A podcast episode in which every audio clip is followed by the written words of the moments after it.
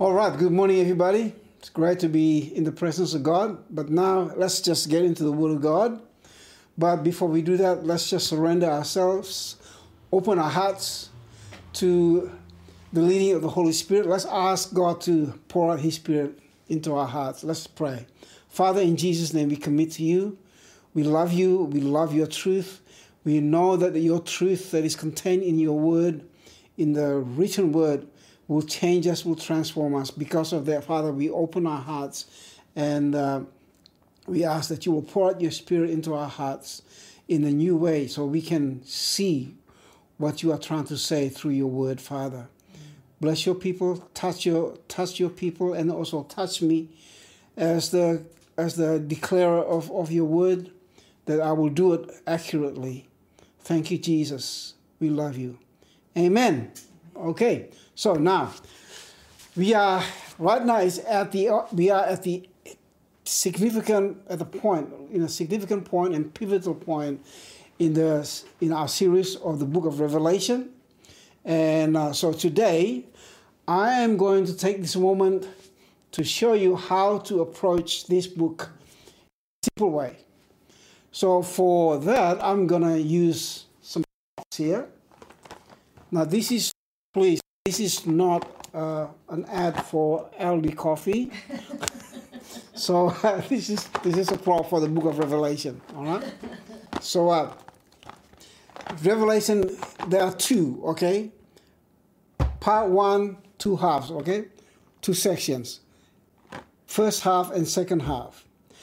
First half being chapter one to eleven, and then second half being chapter uh, 13 all the way to the end of the book of Revelation. Okay. And between these two halves, there's this thing I would call the interlude, which is chapter 12. Okay. So, chapter 1 to 11, chapter 13 to the end, and chapter 12, which is the, which is, uh, yeah, which is the, the, the, uh, like the interlude. So uh, next week we'll be starting this second half, and we'll be talking about the beasts and the six six six, what it all means. And about today, I'm going to uh, go through what we've covered so far in the first half, and I have I mentioned a little bit of of the uh, the second half. So. Uh, so the first half, this one here, the first half, let's talk about it. It's, it's uh, from chapter 11 to, uh, to uh, chapter 1 to, to 11 when John starts with presenting the general thing about who Jesus really is and the function of the church, as well as the essence of the church. There was going to be a literal war or, sh- or showdown between the church and the state back then, okay, at that time. So John's John looked at the church and said, Guys, listen, you guys are totally unprepared, ill equipped. You need to prepare yourself. And at that moment, Jesus then said to John, Write this letter to them, get them, wake them up, because they need to wake up. So, this preparation of the church is built from chapter 1 to a point in chapter 11, only to show the readers this is what God actually is looking for. He's looking for witnesses. Yeah. Interesting. Why? Because the whole thing shows that after the judgment of God, that God released his judgment, people didn't repent. It didn't produce repentance. But, and yet, when you follow the stories, it, it was after we, we will we will talk more about this, you know, in a few moments. But but the story goes on that after the activities of the the church, the represented by the two witnesses in chapter uh, eleven, at the expense of their lives, that the the people who survived the judgment of God gave glory to God. Mm. Prior to that, all these different judgments didn't produce anything like that. So you know, it was after the activities of the witnesses, the church of the church, that people start to give glory to God. So, therefore, this first section is all about Jesus, the Lamb, and the role of the church and the function of the church, of his church, to show the essence of who the church really is meant to be. Why? Because it all culminates in the humility that is displayed by the two witnesses, if you read in chapter 11, represented by the church. The, the ultimate leads to their, their death. Okay, so let's mention, let's go to briefly to second half here. Now, this second half here, it all begins with the war, with this thing here, the, uh, the interlude, the war in the heavenlies in chapter 12, where the dragon, Satan himself, was defeated and was thrown out of heaven and thrown down to earth. Now, from then, from then on, John then begins to present to the readers the two beasts, one from the sea and one from the land. Now, here's, here's what, what's interesting. Just as the role of human agency as witnesses is pivotal in God's plan, Satan also uses human agency called the beasts, two beasts. Okay? So that's what he does. And the beasts were actual people, just as witnesses were actual people. And uh, represent the community of people. The beast, we've mentioned it before, is Nero, and it also represents the tyrannical government. So, chapter 12 is about the conflict between the dragon and God. And in this conflict, there are two different kinds of human agents that are used by the dragon. It is the governmental system, which is the Antichrist, where the people can't buy food or or trade because they because within that that that community or the society they had this uh, association of business people the guilds where to be part of it you need to participate in the rituals of worshiping the emperor. Remember, we talked about the, the flourishing of the emperor worship cult is there.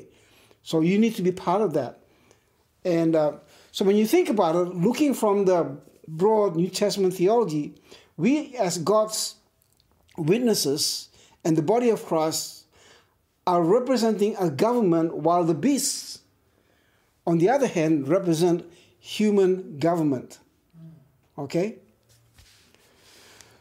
So are we saying that chapter 1 to chapter 11 is all about the church? Yes, it is. It is about the church. Even though in those chapters we see, you know, we read about the, the, the seals and the trumpets, which is where God released his judgment. However, you know, then chapter 12, you know, obviously about Satan, like I said before. However, in that judgment, the judgment actually reveal who God is, the character of God. Chapter 1 was revealing who Jesus is, but chapter 12 is revealing who Satan is. Yeah? So the second half, which I'll start to unpack next time, which is, you know, next week, is all about the parody of Jesus, the Lamb, and his church. The parody being Satan, the dragon, and his beasts. Okay, can you see the parallel here? Interesting. Now, I think it's important for us to, I wanted to discuss a little bit of the symbols. Symbols. The imagery and all the symbolism, we need to know, going back to the point, this is the letter to the people at that time. So the imagery and all the symbolisms that, that are used by John it was familiar to the people at that time of the, of the writing, especially to the Jewish Christians, and also to the other Christians there, because there was no New Testament. They were all given the Old Testament scriptures, all the images. So they would be familiar with the Old Testament uh, writing like Ezekiel and Jeremiah and all those New Testament writers. So even the language of the two witnesses, they would have understood that. Yeah. Okay. It wasn't it wasn't a mystery to, to those guys. To the seven churches as particularly. Because they were living in it, they were immersed into it. Yeah? So here's the thing. All the Jewish symbolism and the secular symbolism wasn't meant to be a, mystery, uh, a mystery to them.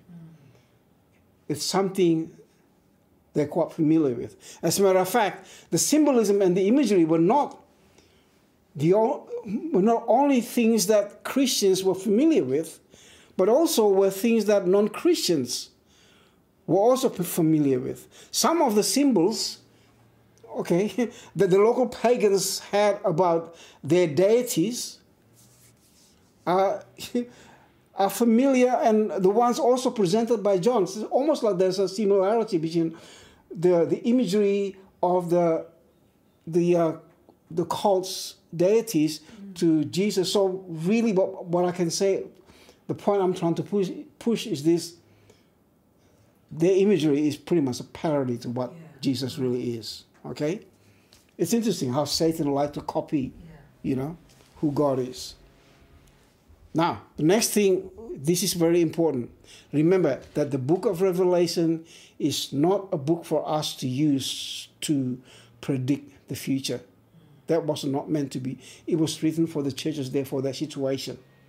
It is the kind of writing that to encourage them. Like I said, it's an apoca- apocalyptic, which is, you know, the word revelation, the type of literature to encourage people at that situation, the difficult situation. So uh, I don't need to say too much, too much about that. But our understanding of this book, okay, the, I want to say this: our understanding of this book has a significant impact of how we as Christians conduct ourselves in the world, especially in our current situation, which I have seen lately. Unfortunately, there has been a lot of misconducts and a lot of crazy things done by Christians recently. I'm talking about Christians. And that, I believe, is because I believe that is the result of misreading the scriptures in general, generally speaking, but particularly the book of Revelation. Yeah. Yeah. That's it. So let's let's just tackle this issue. Every book in the Bible is written for a purpose. Like the book of Revelation, it is uh, an apocalyptic book, but it is written for a purpose. Okay, it is an epistle of John to Yeah. the seven churches. So there's a reason. So the content and the images of the Revelation describe the difficult situation of the churches in Asia. They were where they, they, this is the kind of thing they were facing, these churches in Asia, with the ultimate end as the backdrop. Okay, ultimate ultimate future, the end time as the backdrop. Okay, for example, the picture of the new heaven, a new earth, and uh, and uh, the the new Jerusalem. It's to give them okay. You're going through a difficult time, but listen, God is faithful. But that's your ultimate future. Okay. So the issue of, you know, of to whom worship belongs, you will see this is the issue to whom worship belongs. You will see it clearly from the beginning of the book of Revelation all the way to the end. So, where the church was at in that situation, okay, with the flourishing of the cult worship, because that's where the worship was directed to the emperors, mm-hmm. and the church caught in the middle of that, they were totally unprepared, ill equipped. So, the entire book of the Revelation, especially the writing to the seven churches, the letters to the seven churches, is for this purpose to prepare them. So, let's just, so that's the reason. And I want to tackle now the, the structure of the book. This will give us clarity. I think it's important because when you understand the structure of the writing, you it gives you a big picture and where the flow is. So because the, the issue is the object of worship, which means the issue is to whom does worship belong? Okay, that's the issue now. So John began, because that is the issue, guess what? He began with who Jesus really is Yeah. because it is to him that the worship belongs. So the whole chapter one is about the revelation of Jesus, the risen Lord. Even from the very uh, first sentence of the first verse of the first chapter, it says, the revelation of Jesus Christ. And in dealing with the content of this book, there are three things. There are things, there are, there are things that we need to be aware of, okay? Like I said before, the New Testament book did not exist. So the believers had only their only point of reference to the truth is the Old Testament. That's why, like I said before, it's filled with imagery from the Old Testament, but I just want to say the few Isaiah, Ezekiel, Daniel, Jeremiah, Zechariah, Micah. As a matter of fact, even goes back uh, go as far as Genesis and Exodus. So that's it. When you read it, you will see it. Okay? So, from chapter 1 to chapter 11, John lays out his presentation of who Jesus really is and the essence of the church. Okay? Now, as far as revelation of Jesus, John begins with the presentation of the revelation of Jesus by recounting his dramatic encounter with Jesus, this resurrected Christ, the Son of Man. And as far as the church is concerned, it was in that meeting, in his, his encounter with Jesus, where he received detailed instruction for the seven churches from Jesus, given by Jesus himself. This, I believe, okay, these seven, seven letters to the churches, I believe is the, the most important part of the book of Revelation. I believe this very strongly because in those in those uh, writing, Jesus was coaching the church how to be a conquering church, how to triumph. And one thing we, we, we talked about in, in, in our past sermon, but one thing that, that there's there are two things that are clear in in the letter is that it was not the chaos in the world that would be the undoing of the church, but what was tolerated within the church that would be its undoing. So, and the survival of the, the, the church or even the triumph of the church would attain by not by seeing their situation or not by seeing Jesus in the light of their situation, but seeing their situation in the light of who Jesus really is. The triumph, if I can, can, can conclude in that in those two statements, it is that the triumph of the church is achieved by the church being what the church is meant to be. I'll say it again that the triumph of the church will be achieved by the church being what the church is meant to be. What is it? Well, from this point on, the book seems to be, in, in the book, there seems to be a build up of a case to highlight the significance of the role of the church within God's plan for mankind. By the time we arrive in chapter 11, we discover this. This is what God is looking for. The way the uh, John is, is writing this thing, it's like by the time we arrive at the chapter 11, we realize, oh, this is what God is looking for. That in the midst of all the preparation of the church to be his faithful witness, we are presented with the series of judgments, seven seals, seven trumpets. Like I said before, with all the judgments, people did not repent. Yeah? Even though the judgment of God is is uh, is uh, is redemptive, God is not vindictive, He's redemptive. So He tried to get people's attention so that they will repent in the judgment. But after the judgment, the serious judgment, they didn't repent. And as we observe the pattern in this revelation, we can see, even in the midst of that God giving the judgment, God was restraining himself. It's like there's a divine restraint that is shown by God.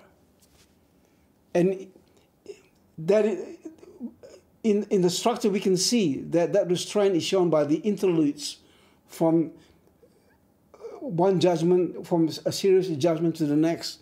And it, the, the interludes is seen in the, in the various scenes of heaven.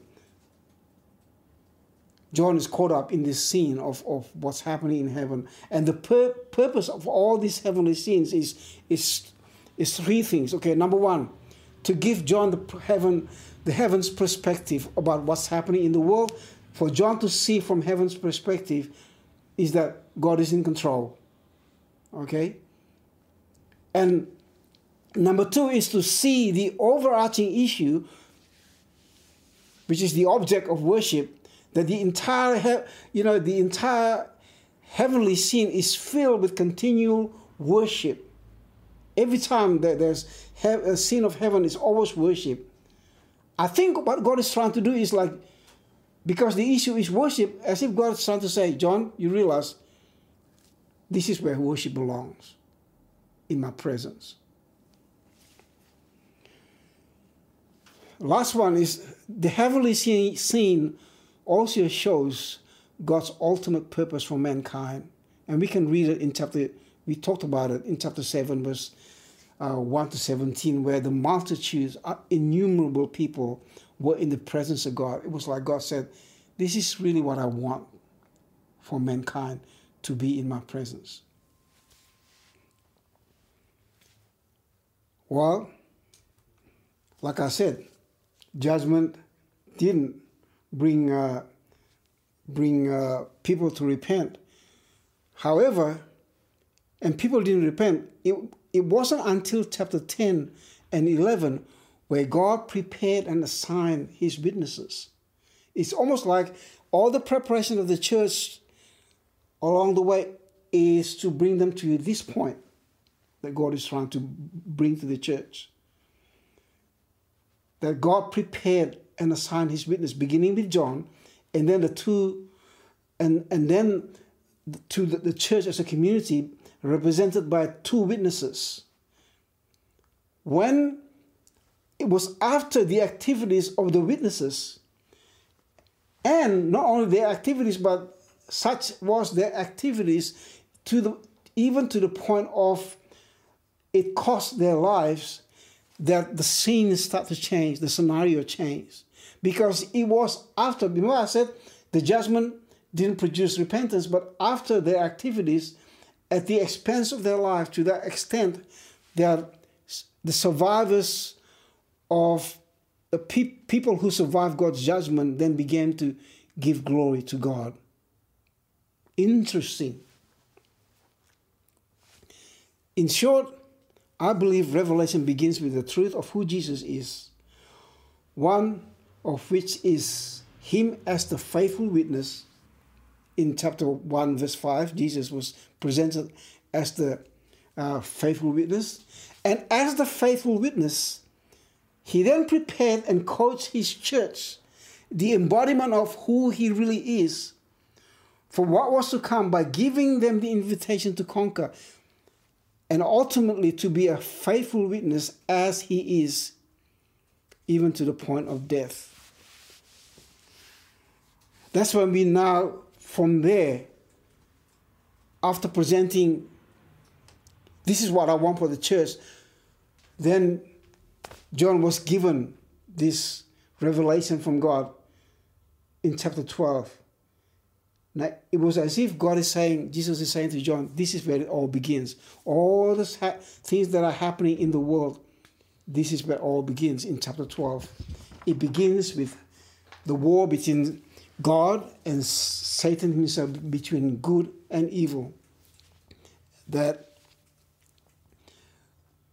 the church and the world where they're at at the moment is because of this chapter 12, where the war in heaven, where the dragon, Satan himself, was defeated and thrown out of heaven down to earth, which we talked about last week.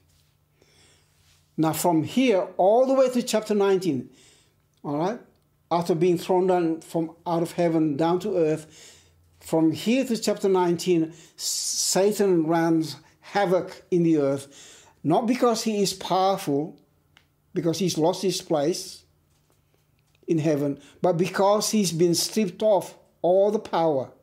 And he knows in chapter 12, verse 12, he said, he knows that his time on earth is short. In other words, he's desperate. Well, I can say it's like showing a tantrum. John then begins to present the readers after chapter 12 about the two beasts, chapter 13 onward. Just as the role of the human agency called the witnesses is pivotal in God's plan, Satan also used human agency called the beasts. The beasts were actual people, just as the witnesses is actual people. And they represent community of people. The beast is known widely known as Nero, and it also represents the tyrannical government. So by by the time we get to chapter 19, we will read how read about the defeat of the beast and by chapter 20 we will see not just the uh, the uh, defeat of the beast but Satan completely defeated. That's pretty much the the gem of the the book of Revelation. I think it's good to to understand in the the whole picture. So when we read, you know, we see we read in context. In conclusion, I wanna I wanna leave. We all I wanna leave with this this thought, which I, I believe this thought is probably the the uh, the central thought of what this is all about, which is Revelation chapter twelve, verse eleven, where it says, "And they, speaking of the faithful believers." And they have conquered him, Satan, by the blood of the Lamb and by the word of their testimony. Okay? By the blood of the Lamb, what Jesus achieved, and by the word of the testimony concerning what Jesus achieved. And listen to this uh, this word for they love not their lives even unto death, meaning they gave their testimony about Jesus. The way they do it they do it to the to the extent where it costs their lives. In other words, they're not loving their lives, even to the point of death. That's it. I mean, I've, I've enjoyed this this series, and and you know when you preach, you don't know what what how you trust God. I God, I give the truth. What what the, how people accept the truth you know, it's just between them and you, and we hope that the Holy Spirit will work in their hearts. And then uh, Diana received, you know, just a few days ago, received from someone who used to come to to Memo Life and uh, left Memo Life about 10 years ago to a different state and uh, to uh, they lived in interstate and uh, suddenly we, we heard from this person and she she told Daya that she's been listening to the series and she is so excited and sent us a text. And uh, she said, I mean, it's a long text. It was it really blessed Daya and I because, you know, you don't know. It's like we haven't heard from, from, from her since they left, you know, since her and her husband left. But all of a sudden, received this text, and she said, she, she, she, among many things that she wrote, she said, what the Spirit is saying through this book gives me freedom not to fight for freedom. I'll read it again. This, among many things that she said, she said a lot of things, but this what really got me.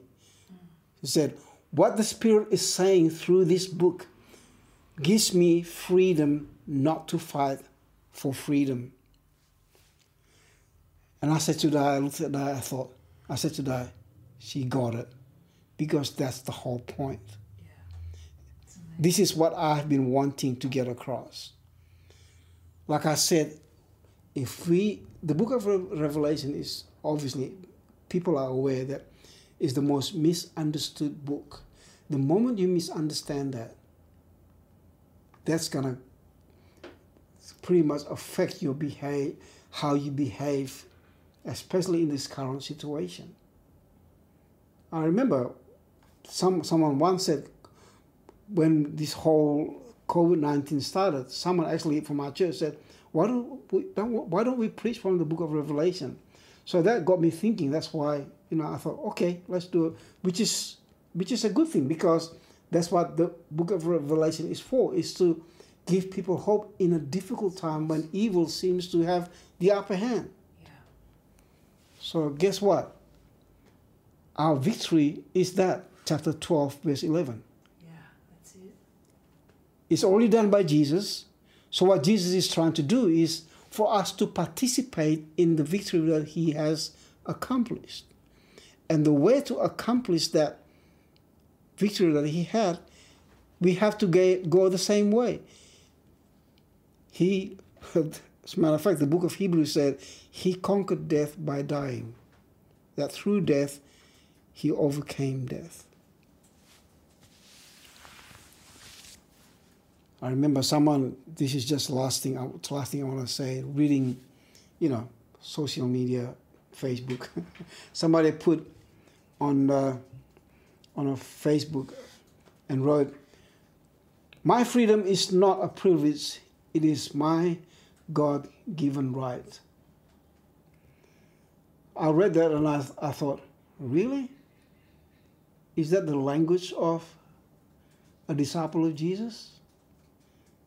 I want to say this as a disciple of Jesus, we don't have rights, we have responsibilities and privileges because we lay down all our rights, sense of rights, before the cross. So I want to change that statement. It's not my freedom is not a privilege, it's my God given right, but rather my freedom is a privilege and it is a God given reality. Jesus said, Whom the Son sets free is free indeed. As a matter of fact, before that statement, he the Bible says in John chapter 8, verse 31, it says, Jesus said to the believers, to the Jews who believed him, so he's speaking to the believers now. He said, if you abide in my word, you will be my disciples. He said, and then you will know the truth. And then the truth will set you free. It's interesting how people love to quote this. Oh, the truth will set you free. The truth will set you free. Wait, wait, wait a minute. There are a few things need to take place before that happen. First, abide in my word. And then once you do that, then you will be his disciples. And then you will know the truth. And then the last thing is the truth will set you free. Let's determine to be people who abide in the word of Jesus. So if you if we call ourselves Christians, then we need to ask ourselves, are we people abide in the word of Jesus? Are we disciples of Jesus? Until such point, then we will know the truth, and then the truth will set us free. Okay, let's pray. Father, thank you, Lord. Doesn't matter what the situation is now. Teach us to be who we are in you. Open our eyes to see who we are in you. Not to fight for our freedom, to fight for our right. We are free because you set us free. So, regardless of what situation we are in, we are free people and we will act like free people. And we will behave and conduct ourselves like people who have been set free by the Son. Bless your people, Lord. I know it's difficult time there. There are all kinds of things that's going on, mental health issue and even physical issues. But in the midst of that, you have set us free. Just like Paul and Silas in jail, in prison. They were in prison, but they were free. That's why they could worship you. They could praise you, even in prison. We want to be like those people, Lord. Bless your people, Father. In Jesus' name. Amen. Bless you guys.